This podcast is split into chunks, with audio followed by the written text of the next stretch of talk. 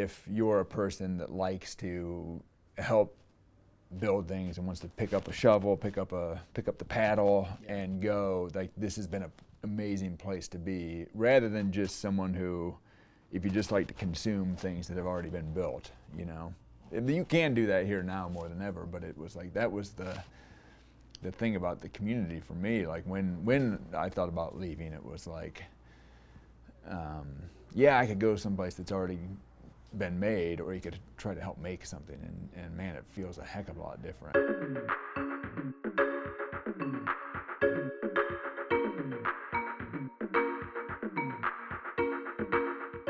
Well, welcome back to Neighboring. I am in uh, one of the coolest spots in Fort Wayne, a place that uh, has a lot of culture and a lot of experience built into it. We are with Matt Kelly of One Lucky Guitar. And uh, Matt and I go way back over a decade. Um, Matt's been in the advertising and creative world for, for all, forever, his entire professional career for the most part.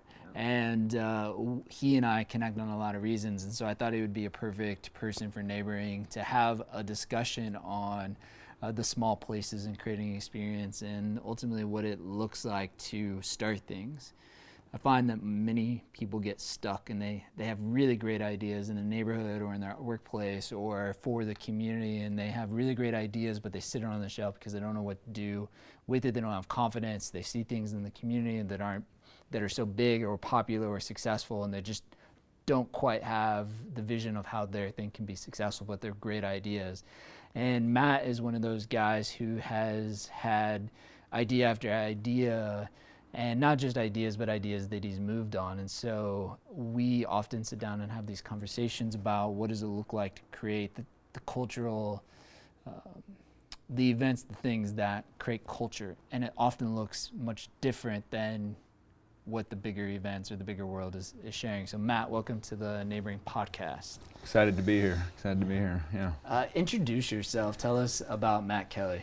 Yeah, so uh, we are at the One Lucky Guitar offices in our, our, conference room, which we call the B side. Uh, it's kind of interesting being here right now at the beginning of September of 2019. This month is our marks our 15th year in this uh, building, which wow. is really wild to me. So. Um, uh, I guess tell, tell you about myself, I would say I'm an observer that time flies. and you got to try to make the most of it, you know. And so I think that's been something that's really driven a lot of the things that I've been involved with or we've been involved with as a company from a, from a starting thing standpoint is um, seizing the moment, uh, a bias for action, a bias for maybe taking some risks and trying things that haven't been tried before.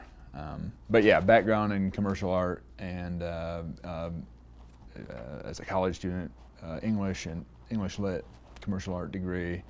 Uh, worked at a large marketing firm. Um, went out on my own with One Lucky Guitar. That was really the first thing I started, and it kind of started um, as a as an idea of something that could operate in a realm of passion, and then it turned into a business. Um, and since then, we've uh, served clients all across Northeast Indiana predominantly, but really across the country. And our team has grown to a team of 11. Uh, worked out of my apartment for four or five years, and then, like I said, uh, been here for 15. Uh, describe your office. Give the listener an idea of creative space, your your space here. Yeah. So we're uh, at 1301 Lafayette on the near southeast side of downtown Fort Wayne, and uh, it's a great space. It's a building that has it's a multi-tenant building that's always had um, really creative industry in it. So commercial photography, fine artists, uh, journalists, independent journalists, uh, yoga studios, four different yoga studios over time. Um, for us, they've been great neighbors. We really kind of all inspire each other. There's kind of a culture of the building. Um, but I think our space has been one, uh, you know, kind of up and around the corner here is where the, the team works. Uh, but we don't have dividers. We have space definers, we say, but it's a real open environment where, um, you know, I want people to be aware of what each other are working on. There's kind of a shared sense of certainly shared victories, but also like a, how can I help you? You know, it's not, people don't really work in silos here, and that's been something we've really, you know, uh, worked hard to make sure uh, we feel very unified. In fact, the space behind me at one point, this is where the kind of designers, web developers were in this space, and the accounts and uh, account service area was up top, and just kind of that kind of felt like two teams in a way, right? It was five people here, five up there, yeah. and it was just like, man, I want to feel more unified than that. And that's when we kind of expanded our space, and and then that created the B side, really. Yeah, you've grown in this space. You've had a small corner kind of piece of the this floor and then you keep kind of growing and expanding. And I know over the years you have questioned whether the space still fits Lucky Guitars. Culture the the people the space needs working with the the landlords and those types of things and you've considered moving away but I always know that that's a difficult conversation uh, and you always kind of come back to this place having kind of a soul and an identity that's uniquely related to your own, and so that you, you kind of dig in and you you recognize the place has a, an important part in that. Uh, what are your what can you share about like why you've kind of maybe stayed here in terms of uh, space having an importance? Yeah. Um, well, you know, lots uh, lots of thoughts on that. The space is kind of intrinsically cool because it's uh, you know the building we're in right now is was built in 1910. Uh, it's it's really two buildings shoved together. The other is 1890, and so you have lots of exposed brick and hardwood and the cool ceiling and so like that fits kind of what we do you know? I mean i think our ethos has always been really scrappy and uh, even very early on kind of an americana vibe to the design uh, that that fit. But i think you know as we've when we've looked elsewhere it's really been um, part of just being so uh, committed to this community. I think part of probably particularly downtown story like I think we've been part of downtown story and I've just thought you know we rent and so for me it was like man you know i really i believe in this community and i want to you know put uh, have a stake in it let's be property owners. And so that's when we've looked at places. It's like you know to really demonstrate our commitment would it be more important to be a property owner? And each time we've looked at that it's been like you know what are the uh, are there pain points with this that that's taking away? And you know there really haven't been enough that you know like that, that make it worth doing that. Yeah. um, and you know i mean i'll be frank like we're, we're not in the heart of downtown. Um, you know we're kind of outliers like geographically and i like that you know and i think that feels like us. And uh, that's been one thing that's been really interesting is you know some of our you know peers in our industry have moved downtown or whatever they're right you know in the city center. Like i kind of like being outliers. Yeah. It fits us. Well i think that's a good uh, point to transition to where this conversation really started um, and a concept i've really been trying to work out of my own brain and having conversations around is that the idea that that the magic in our community the magic happens in the margins. And that means a lot of different things but the idea that the margins are the places just on the outside or in the, the corners or in the alleys or in the extra shared conference space and a 150 year old building as part of an ad agency. And I don't think anyone would that has experience with ad agencies would really think at like, oh, you have a music venue as a creative agency in your space uh, as being out of line. But the fact is, you do it, and not every creative agency does that. And that says something as well. Tell us about the B side and the transition of like, you didn't, you, you don't have a shortage of things to do. Why begin hosting shows and all the different things that end up happening in this space? Yeah. Well, you know, um, I, I, think you're absolutely right that there's um, that, that place and space can create, you know, can create magic. You know, when it's really good and nurtured, it can um, it, can, it can just change the um, you know the, the, kind of the well-being of a person. Like what's the what, what what's the uh, invisible things that are happening around a yeah. collaboration or an interaction. And we've found this space to be one that just is really, it's just very nurturing for connection, right? And so that's true with our primary work as marketers, we'll have we'll stage what we call soul sessions, but they're kind of branding workshops in here, and they and there's a, a vulnerability that happens in those, and there's a safety that happens in this space. But it's been true with artistic expression too, and so we. Um, you know, there's a whole kind of underground industry in the in the uh, touring music business of, of living room shows, and that's artists that don't want to play kind of the traditional infrastructure of a, a club or a bar and everything that goes along with that, and they'd rather play an intimate show with with diehard fans. And we started getting some of those living room shows. We'd reach out and say, hey, it's not a house, but it's an office. We can move the desks and those just created such special moments that we um, those artists really told their friends like man we ne- we've never gone to Fort Wayne because there was never a place to play yeah. where people would pay attention yeah.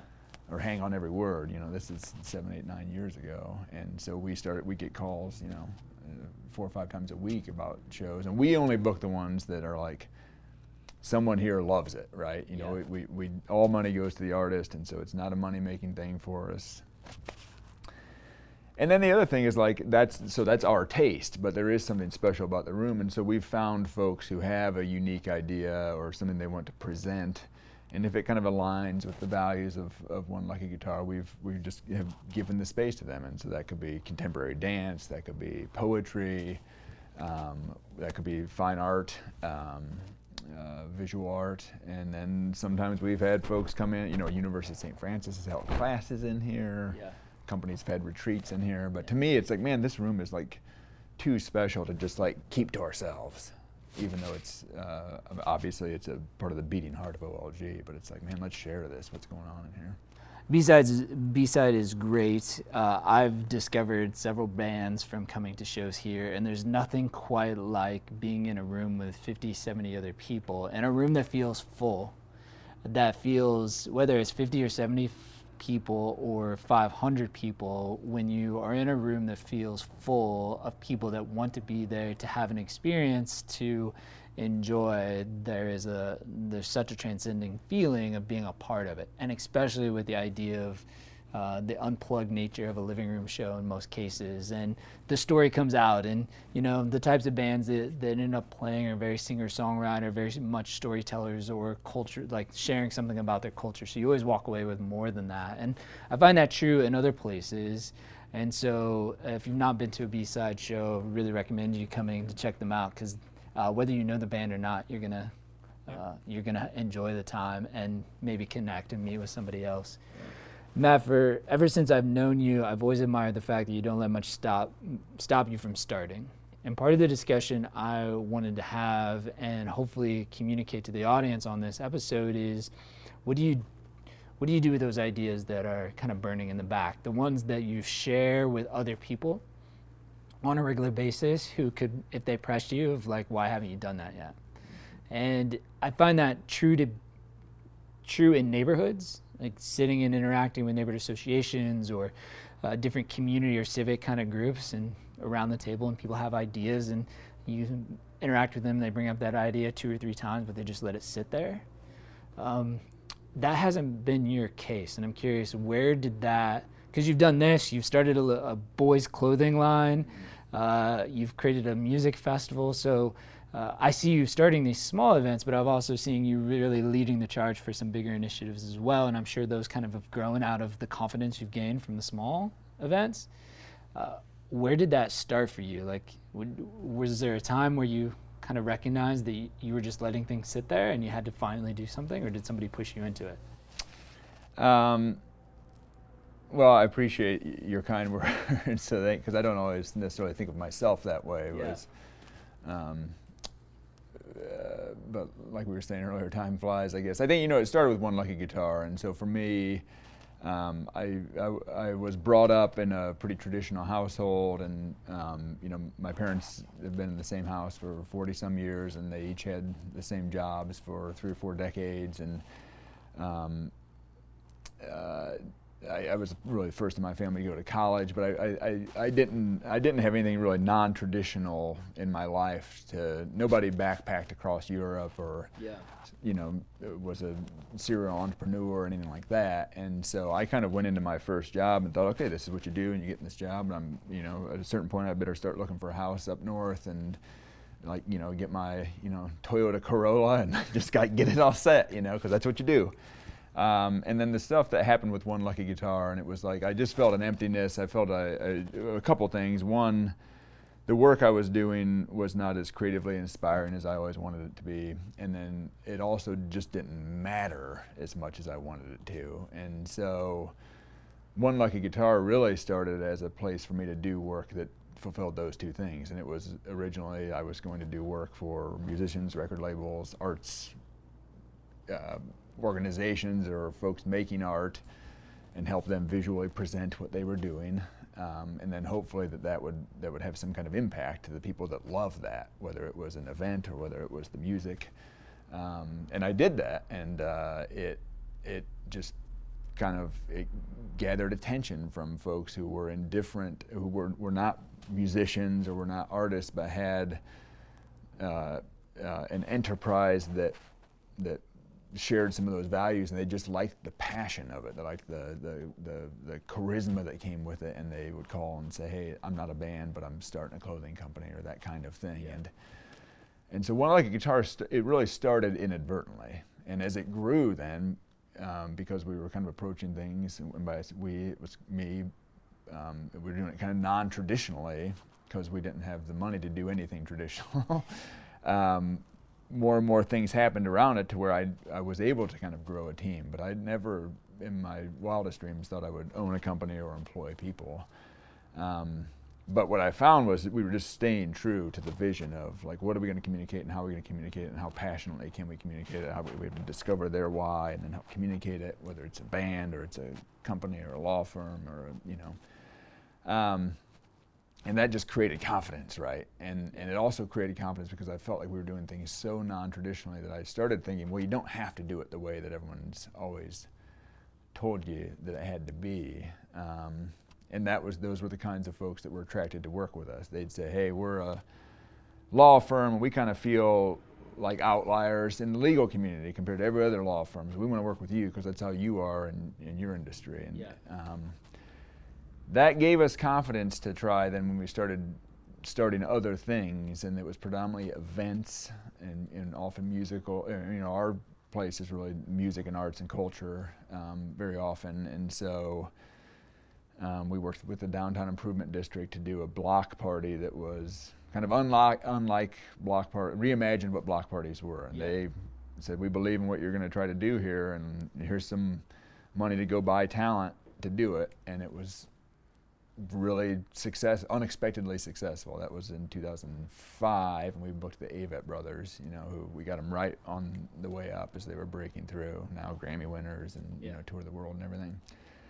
Um, and then that led to uh, working with the embassy to start down the line, and they called saying, "Hey, we, it's our 85th anniversary. We want to do two fundraisers. One's the black tie event that serves our traditional audience."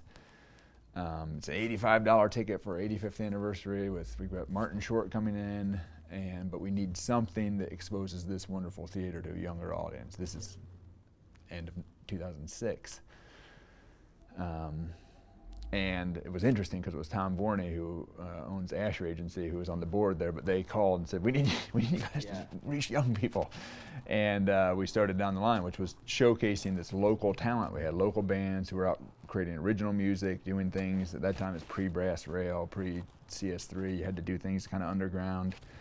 And it was like, let's showcase those people who are creating this, like you said, uh, this art that's on the fringe that's really the character of this community. Yeah. Let's showcase them on the biggest, most beautiful stage in the community. And to make it all kind of make sense, let's have them pay tribute to the artist that inspired them in the first place. And we called it down the line. It was pain, you know, it was just this this inspiration that channels through, right? And that got pretty. We ran it for four years. Did all, donated all of our time to do it.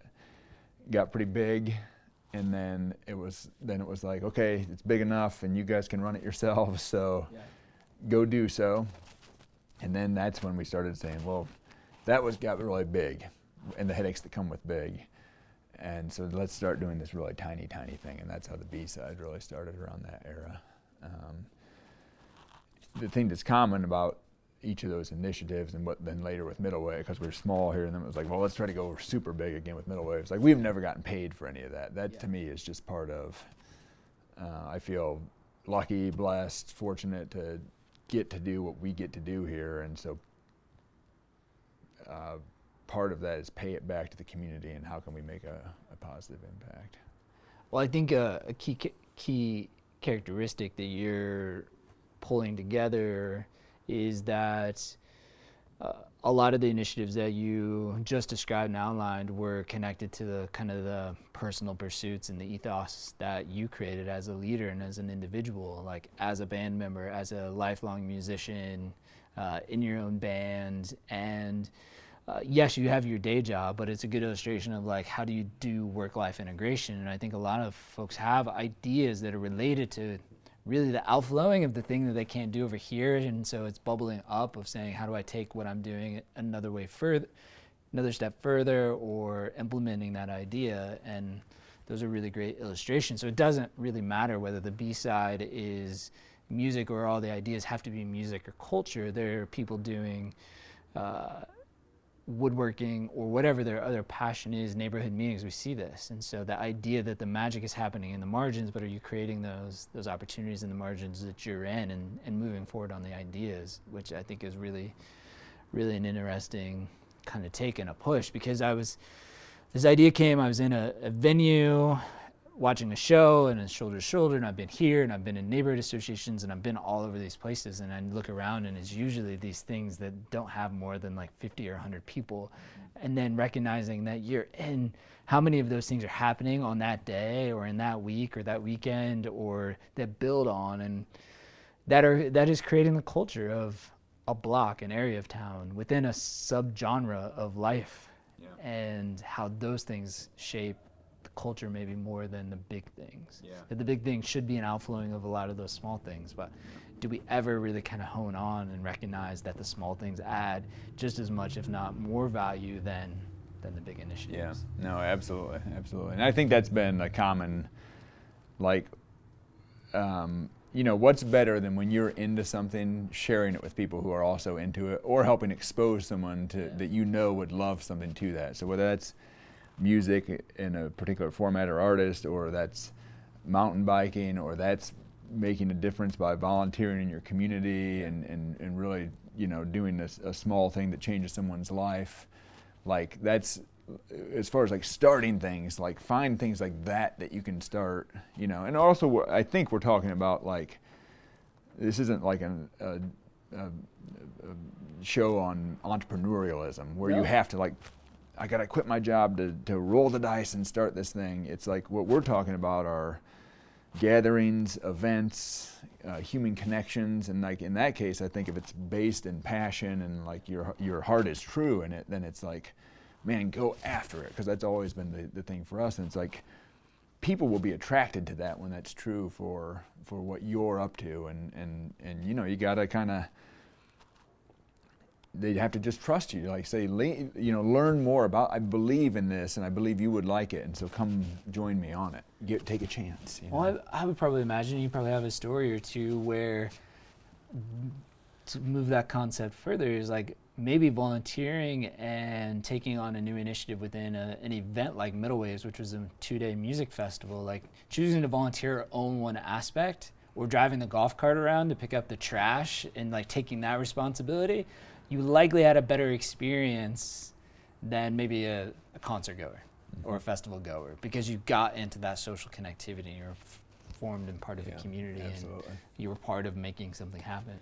Yeah, and I think that's the beauty of um, Fort Wayne and Fort Wayne in particular in the last decade, but really probably 15 years. You know, has been if you're a person that likes to help build things and wants to pick up a shovel, pick up a pick up the paddle and go, like this has been an amazing place to be, rather than just someone who, if you just like to consume things that have already been built, you know.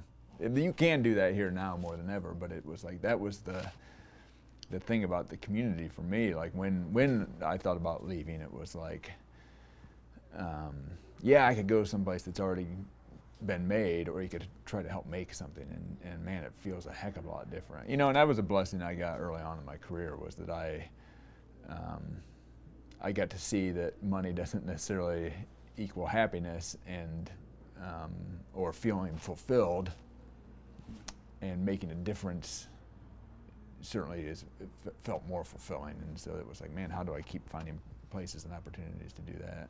The other thing, you, it's interesting what you said too about like the small things can really, you know, it's the seasoning, it's the it's the difference maker. Like I I believe that too. I, um, man, it's been more than a decade, but I remember going to a presentation at the top of the PNC building that the Downtown Improvement District had welcomed this uh, gentleman, Jack Murrah, who ran the Lyndhurst Foundation in Chattanooga. Mm. This was early on when they were talking to other communities, yeah. and Chattanooga was, you know, went from armpit of America, like worst place, to Outside Magazine's number one, you know, community. Uh, and woman learned from Chattanooga, and and he came and he, you know, he was brazen in some of his comments, but he said, um, the story isn't that you have a symphony orchestra. Yeah the story would be if you didn't have one, because yeah. everyone's got one that's your size, you know. And it was interesting. Like I thought, and then he talked about investing in the things that actually made Chattanooga different, you know. And one of the early ones for them was this this freshwater aquarium thing. And he's like, we, you know, we were able to say we had the world's largest freshwater aquarium. We just never told anybody it was also the world's only. You know, it didn't need to be that big. Yeah. But it was interesting because that was, I think that coincided with like Elton John maybe was coming to the Coliseum, which I, you know, I think it's a great get. Yep. But everyone was just celebrating like that. You know, El- we we finally we got Elton John. We're legit now. And it's like, well, everyone else has always had Elton John. You know, like all the other communities we're looking at, and it was more. I, it, all these things happened at the same time. So those, and then uh, this band called Titus Andronicus played at the Brass Rail on a Thursday night. Our mutual friend Nate Utesh from Metavari brought him here and the next day they were at the Pitchfork Festival, which is a real tastemaker, trendsetter festival in Chicago, and they blew up. There were nobody here. There were 20 people at the rail that night, and they were, and I remember after that weekend, Pitchfork said the the band of the weekend was Titus, and it was like we literally got to see somebody on yeah. just the cut, the last show they played before yeah. everyone knew them, and it was like, man, if Fort Wayne gets that, yeah then that's what I think is cool, cooler than Elton. And with all respect totally. to Sir Elton and Sir Paul and the other big guys that have come around. Yeah, and those are the things that that we need to, that I feel like we need to learn to celebrate. Is that these are the like they don't have to be any bigger than they are, and at times there's a fear that permeates the community and especially event organizers and feeling like oh this thing isn't going to be big enough or this is competing or these these diversions are can can get in a fear-based pattern that it makes us feel like like if our thing isn't 5,000 people then it's not successful. Rather than really encouraging that 20 people here and 100 people there and like we need it all. Like we need it all. Like our community is a, a community of abundance that we are better off from every one of these things. And the determination of success needs to be defined by the people putting it on, not by outside measures. How do you define like what does success look like for you at like a B-side show or some of these other events that you've been a part of, or even the clothing line at the good ones that you created? Like, how do you reframe success? Because I know a lot goes into success and how we view success can ultimately depend on whether we feel like we did a good job with it mm-hmm. and that doesn't always mean that it made it made money or sold out or those types of things yeah um, I mean, I think you and I have talked a lot about meaningful experiences, yeah. right? And um, I think that's the, the the the piece. Like for me, is like that. Um, you know, there are more and more ways that people can spend their time in this community, and for their, for it to be really meaningful, to uh, be provocative to them, to make them look inward, to make them consider something they hadn't considered before, uh, to give them a different um, point of view or crystallize the lens they were already looking through. Like those are the things. Like that kind of feedback. You know, I I would probably would have answered that question a few years ago, as we would have things where where when people would say man, I just didn't feel like I was in Fort Wayne. Yeah. And that would be like, I would say, okay, well, that's how I knew it was worth doing or it was successful because someone, yeah. but now you don't, thankfully don't hear that as much anymore. You know, like then I, I started thinking, let's bury that phrase. When that phrase isn't said anymore, that's going to be really awesome, you know.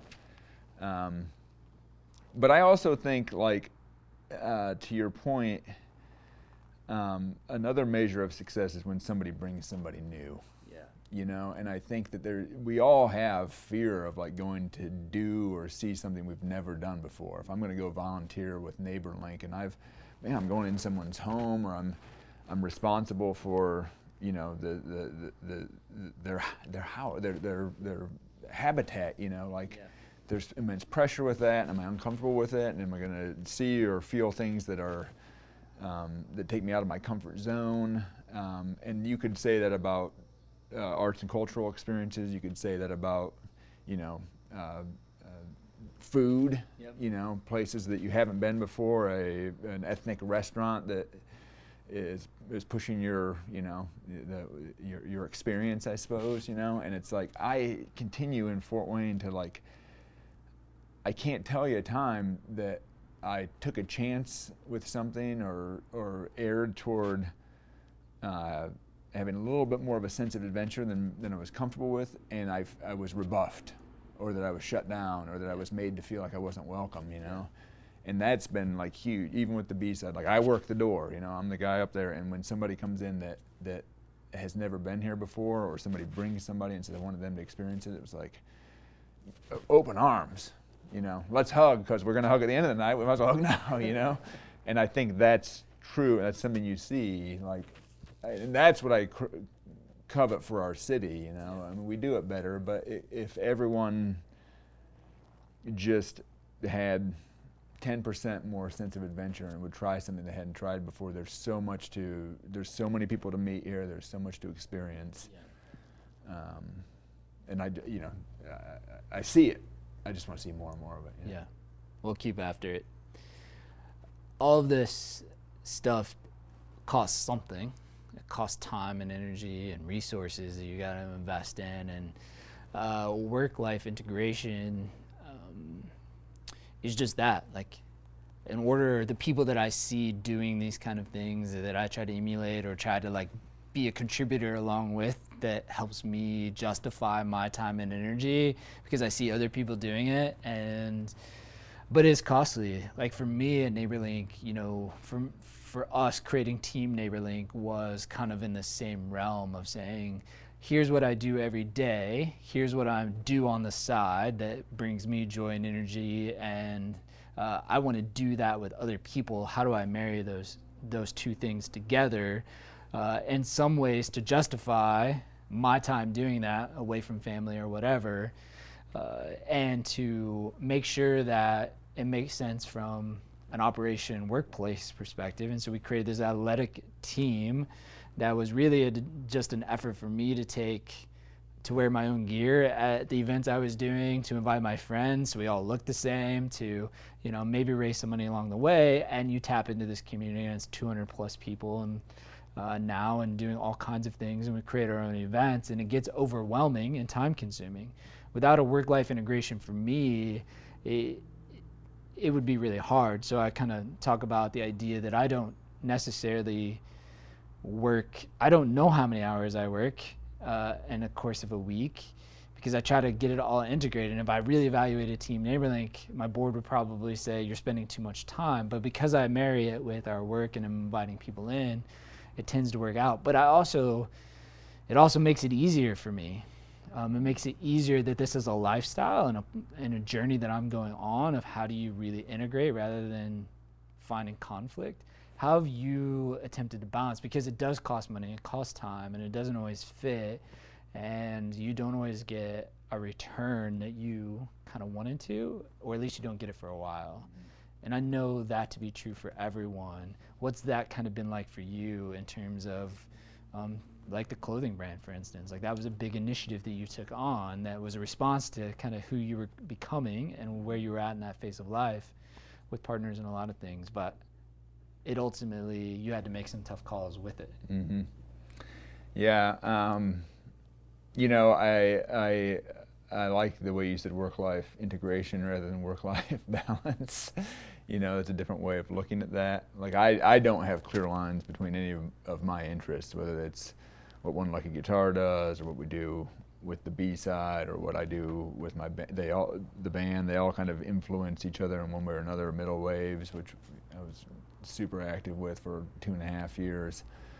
Um, one Lucky Guitar does reap benefit from that, just from an exposure standpoint and Absolutely. identification of who we are. And- We also should get to, we should caveat that we get to be in the, the beneficial position of running our own things. yeah, right. And maybe yeah. chief decision maker. Yeah, And there's yeah. some privilege with that. Yeah, Um, that can be overwhelming and get out of balance for sure. yeah, yeah. And um, you know, for for One Lucky Guitar, I mean, certainly none of the things that I'm involved with would be possible if it weren't for the clients who trust us to do their work. And also, and one of the reasons I think they trust us is because they know their investment is an investment in the community. But um, you know, I, I, I will say that. Um, uh, with a couple of times the, the, the, the new idea has gotten has, has grown so large that it, it threatened to subsume one Lucky guitar and, and one one way was with the good ones clothing company which was a, a boys clothing company we co-founded and the other time was with middle waves where um, I remember re- I, re- I read this article. I want to attribute it to LeBron, but uh, I read an article with LeBron after he left the Heat when they said, "What did you learn most from Pat Riley?" Uh, and he said, "What Pat taught me was the main thing is to keep the main thing the main thing."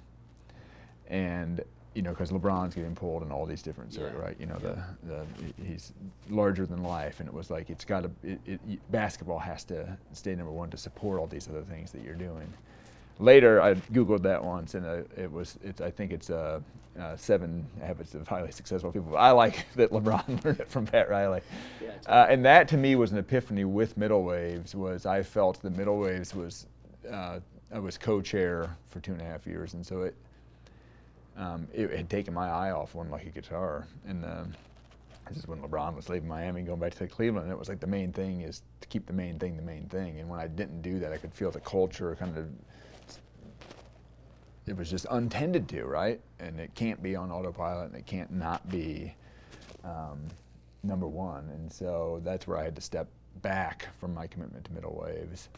Um, and I think that's been something with, you know, obviously with the B side or one lucky guitar as far as starting those, like that, you know, they're my things and I do them. But I think other things that I've been involved with helping start like a role for me really is to help start things, get them going, and then whether that's down the line and it lives on, and people who are passionate about operating it do so. And same Yeah. with middle waves. There's such a passionate group that, that carries that forward, and, and and I get to kind of be Yoda, you know. Now, I, I, I do love that part of it. I think that's where my strength is too. And so you know, one for people thinking about starting things, know that too. Like you know, build work with people who you have each other's backs and you cover each other so that and, and think about sustainability right you're trying to do something one time you're trying to do something that's uh, you know into perpetuity and, and what does it look like if it is how do you plan for that um, the thing with the good ones clothing company so that was really a, it was a partnership with uh,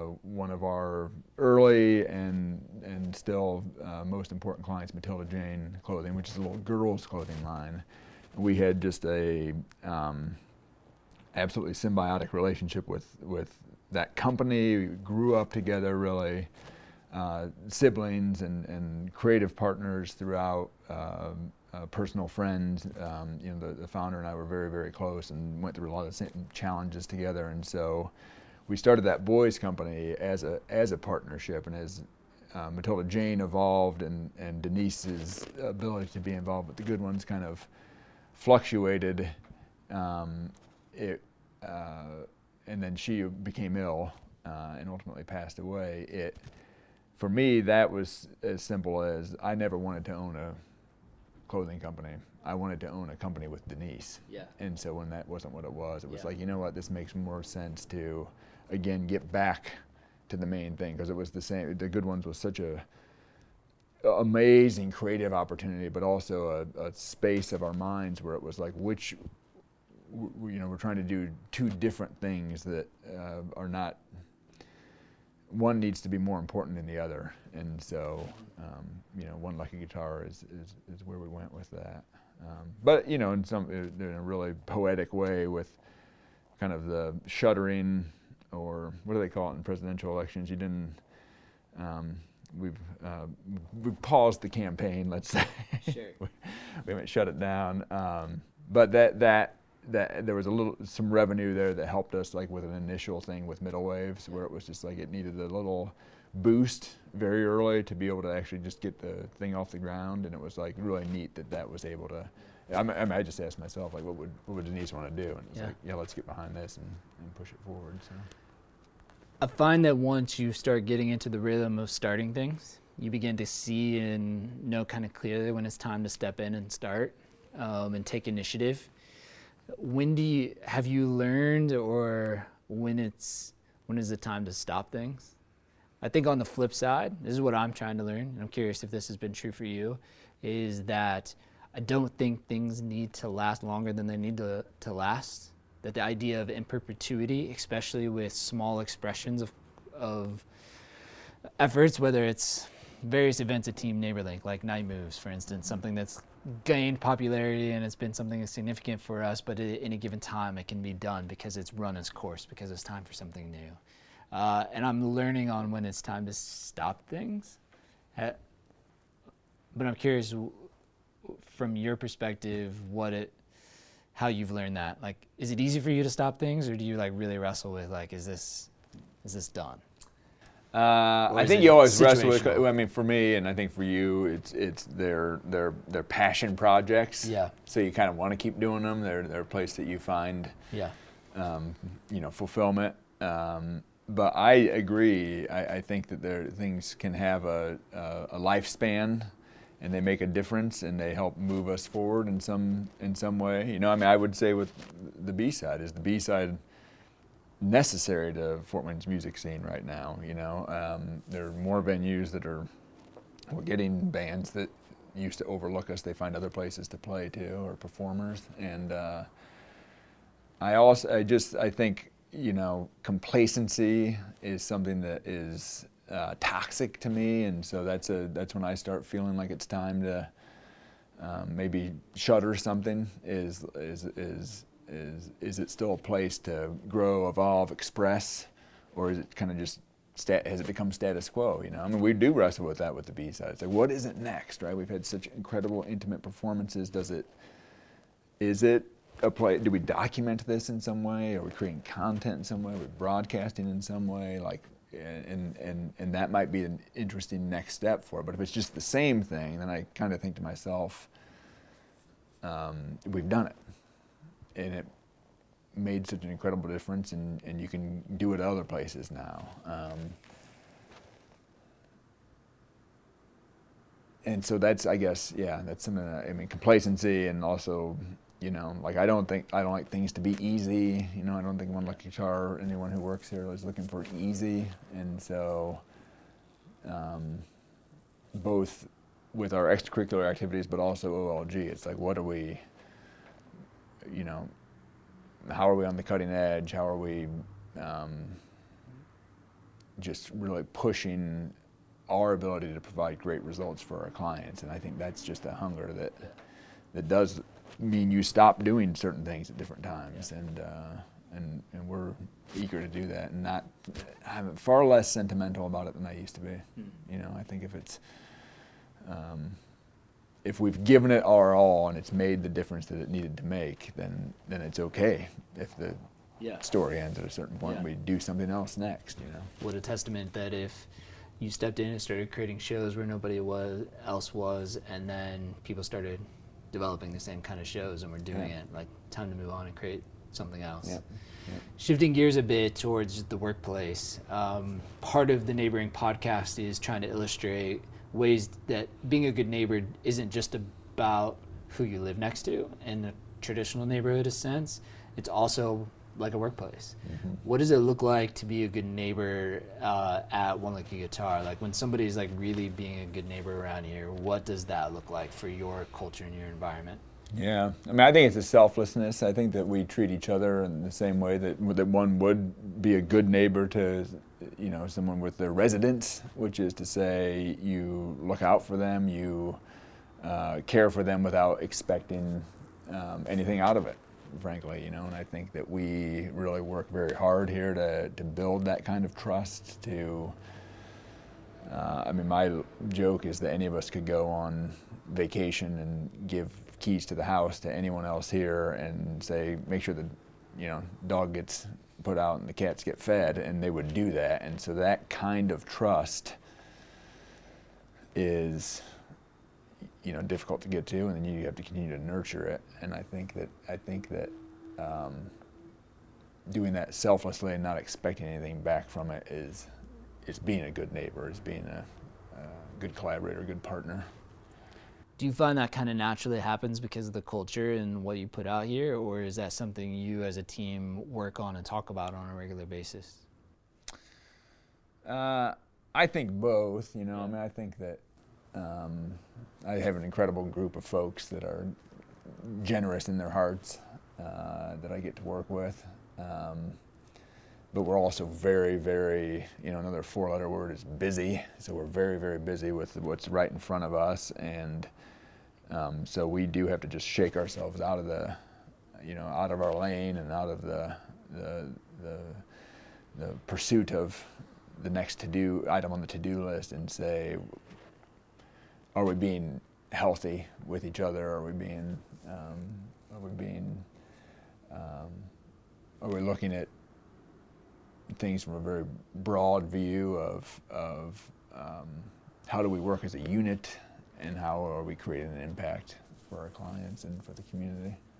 Um, and so always learning, you know, I mean, from friends, peers, like, you know, watching what you're doing, I'm watching what our clients do. You know, we have so much so many clients that we can just learn from. You know, um, that's a real blessing for us, and we become, and, and, hopefully we're able to share things with them as well. Um, and then applying what we learn in our personal lives to, to what we can what we can do here. You know, it's not. I don't feel like it's a. Um, the people are one person when they're at work and somebody else when they're not. You know, and I think that we. Um, the same sense you said earlier of you know you can be with 50 people 100 people and that's a unique concoction, you know, and that I think it's true. I think when we are this group that we have and how we feel that day and the way the weather's hitting and the, what we're working on, it's only going to happen just like that that one time, right? And it's the same with the show here.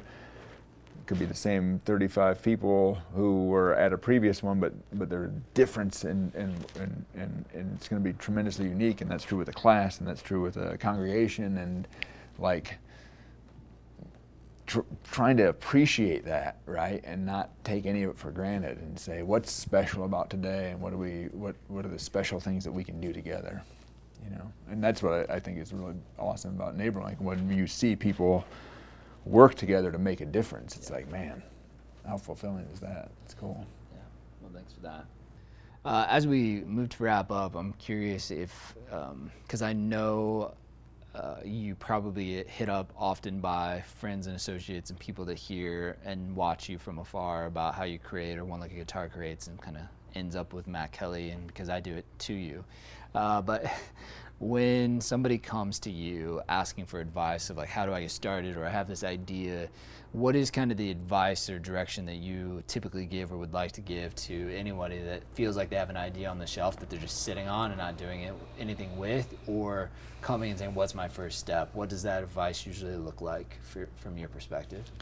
Yeah, I mean, I think it's, um, you know, uh, it's it's building your team, and I I I, I, um, I can get credit for a lot of things, and none of it have I done by myself. And um, my colleagues are unbelievable and amazing, and um, I'll treasure them forever, whether my current team or the folks that have worked here in the past.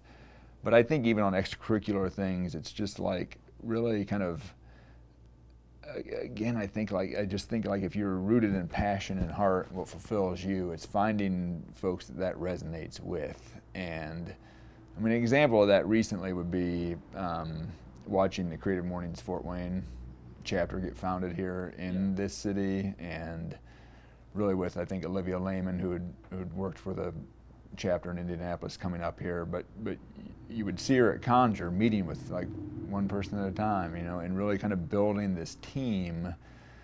and I met with her, right? And we ended up having the first one here in the B side, you know, and it was like she built a group that was passionate about like making that happen and ready to kind of go in for all the twists and turns that was going to be involved with that. And you knew they, you could, you could tell the way that team works right now. They, certainly not easy, you know. They're all doing it in addition to whatever else they do, but they have each other's backs. They're ready to work hard for it. They're ready to figure stuff out on the fly. We watched them working here as they were staging that first event, and it was like, man, they had unexpected thing after unexpected thing come up, and they are all kind of trusted each other because they, you know, they, they, you know, the, the passion there, um, and that it was rooted around that. So I, I, think that's a huge part of it. And and the other thing I would say, you know, with with all these things that I'm that I get to be involved with, I'm also, also always trying to. So I've got three kids, 15, 14, and six, and they're observing what I'm up to, and and um, and we talk a lot about why, you know, and, and how do we work together. And a, and a huge piece for, for me with, with One Lucky Guitar, with Middle Waves, with uh, the band I'm in is is collaboration, right? And, to, and, and this idea that we're not the first idea doesn't isn't necessarily the best idea. That we can have healthy conversations that make things better. That we can be vulnerable in front of each other and and and and, and really get to a richer, deeper spot with that, you know.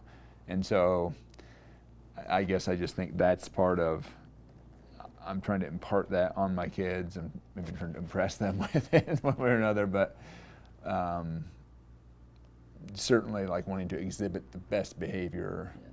for them is, is super important. Matt, thanks for being on Neighboring. Thanks for being a friend and an encourager and a collaborator over the years, and um, giving giving me uh, a viewpoint into somebody else trying things and not being afraid to start, and uh, not ultimately caring how big or how small something is, but if we're creating a meaningful experience, that it's worthwhile and that we can find our joy and value in doing those things there. And uh, that that it can be enough and justify that it was worth worth doing. And uh, I think most of all that the, many of these at the heart are desired for social connectivity and relationship more than it is about some uh, some objective that um, doesn't have a ton of meaning so yeah. Thanks for being on Neighboring. And a real thrill, and um, you know, I hope, I hope there's some value from this. And if people are starting things, I want them to email me because I want to come check them out and uh, you know get adventurous myself. All right. Well, thanks for tuning into this episode of Neighboring. We'll be back next week with another guest as we attempt to learn what it means to be a good neighbor and ultimately create healthy neighborhoods. All right, man. Thanks for everything you do. Yeah.